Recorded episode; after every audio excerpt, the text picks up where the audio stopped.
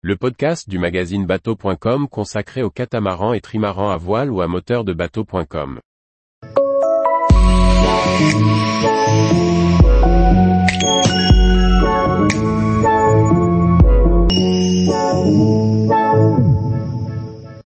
Derek Kelsall, l'architecte naval qui a inventé le trimaran moderne.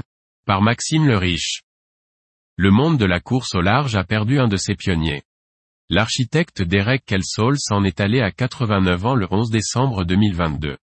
Il restera comme l'homme qui a conçu le premier trimaran de course moderne et qui a développé la construction en sandwich. Retour sur l'histoire et le parcours d'un défricheur de la course au large. Originaire d'une famille modeste, Derek Kelsall est né le 15 mai 1933 au pays de Galles. Son père, ouvrier agricole, et sa mère, institutrice, lui inculquent des valeurs traditionnelles. Étudiant, il intègre l'université de Bristol, mais ne parvient pas à aller au bout de son cursus par manque de finances. Dans le cadre de son service militaire, il est déployé une année entière au Kenya. À son retour, il se lance dans l'industrie du pétrole en se faisant embaucher par BP. Après ce début de carrière dans les pays du Golfe Persique, il est envoyé sur une exploitation au Texas. C'est à cette période, dans la mer des Caraïbes, que Derek s'initie à la construction et la manœuvre de multicoques.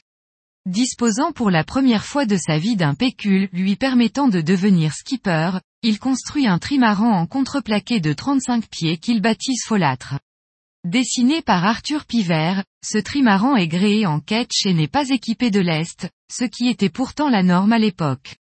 Puis sur un coup de tête, et soutenu par sa jeune épouse Claire, Derek s'inscrit à la deuxième édition de la Transat anglaise en 1964 et prend le départ de la célèbre transatlantique entre Plymouth et Newport. Il se retrouve aux côtés de concurrents comme Francis Chichester et Eric Tabarly, qui le mentionnent dans ses mémoires comme un séduisant ingénieur, dont le trimaran peut créer la surprise au portant par la route des Alizés. À la faveur de conditions avantageuses, Folâtre prend un bon départ, mais brise son safran après cinq jours de course. Après avoir réparé à Plymouth, Kelsall reprend la mer et boucle le trajet en 34 jours, alors que Tabarly a passé la ligne d'arrivée en vainqueur après 40 jours de mer. Convaincu du bien fondé et du potentiel d'un multicoque sur une course océanique, Kelsall met à profit sa formation d'ingénieur et conçoit Toria, un trimaran de 45 pieds. Visionnaire, Derek apporte à son multicoque pléthore d'innovations qui vont inspirer la course au large pendant plusieurs décennies. Construit en sandwich sur une base de mousse Rex, Toria possède de longs flotteurs volumineux, reliés à la coque centrale par deux bras parallèles. Sa surface mouillée est réduite, car il navigue sur deux coques quand il est sous voile. Le microcosme des coureurs océaniques est sceptique au lancement de Toria, le monocoque étant encore préféré dans la culture européenne. Tabarly est convié par Derek à naviguer sur Toria lors d'un convoyage au sud de l'Angleterre. À son retour en France, Tabarly est stupéfait par les performances du trimaran anglais et se lance dans la conception de Penduic 4. Mais pour des raisons de culture et de coût, il se tourne vers l'architecte français André Allègre pour dessiner ce trimaran en aluminium d'une longueur de 68 pieds. Kelsall regrettera longtemps de ne pas avoir été sollicité pour ce projet novateur.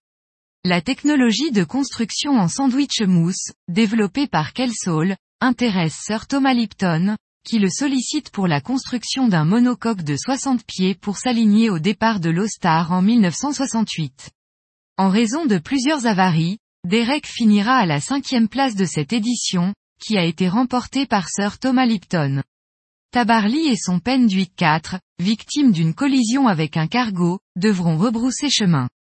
Au début des années 70, Derek rencontre de nouveaux succès dans la conception de trimaran, avec les lancements de Toria Trifle, Three Leg of Man et Trumpeter qui brillent sur les régates anglo-saxonnes. En 1973, il construit pour Sheblize le Great Britain 2, qui est le plus grand bateau en composite de son époque.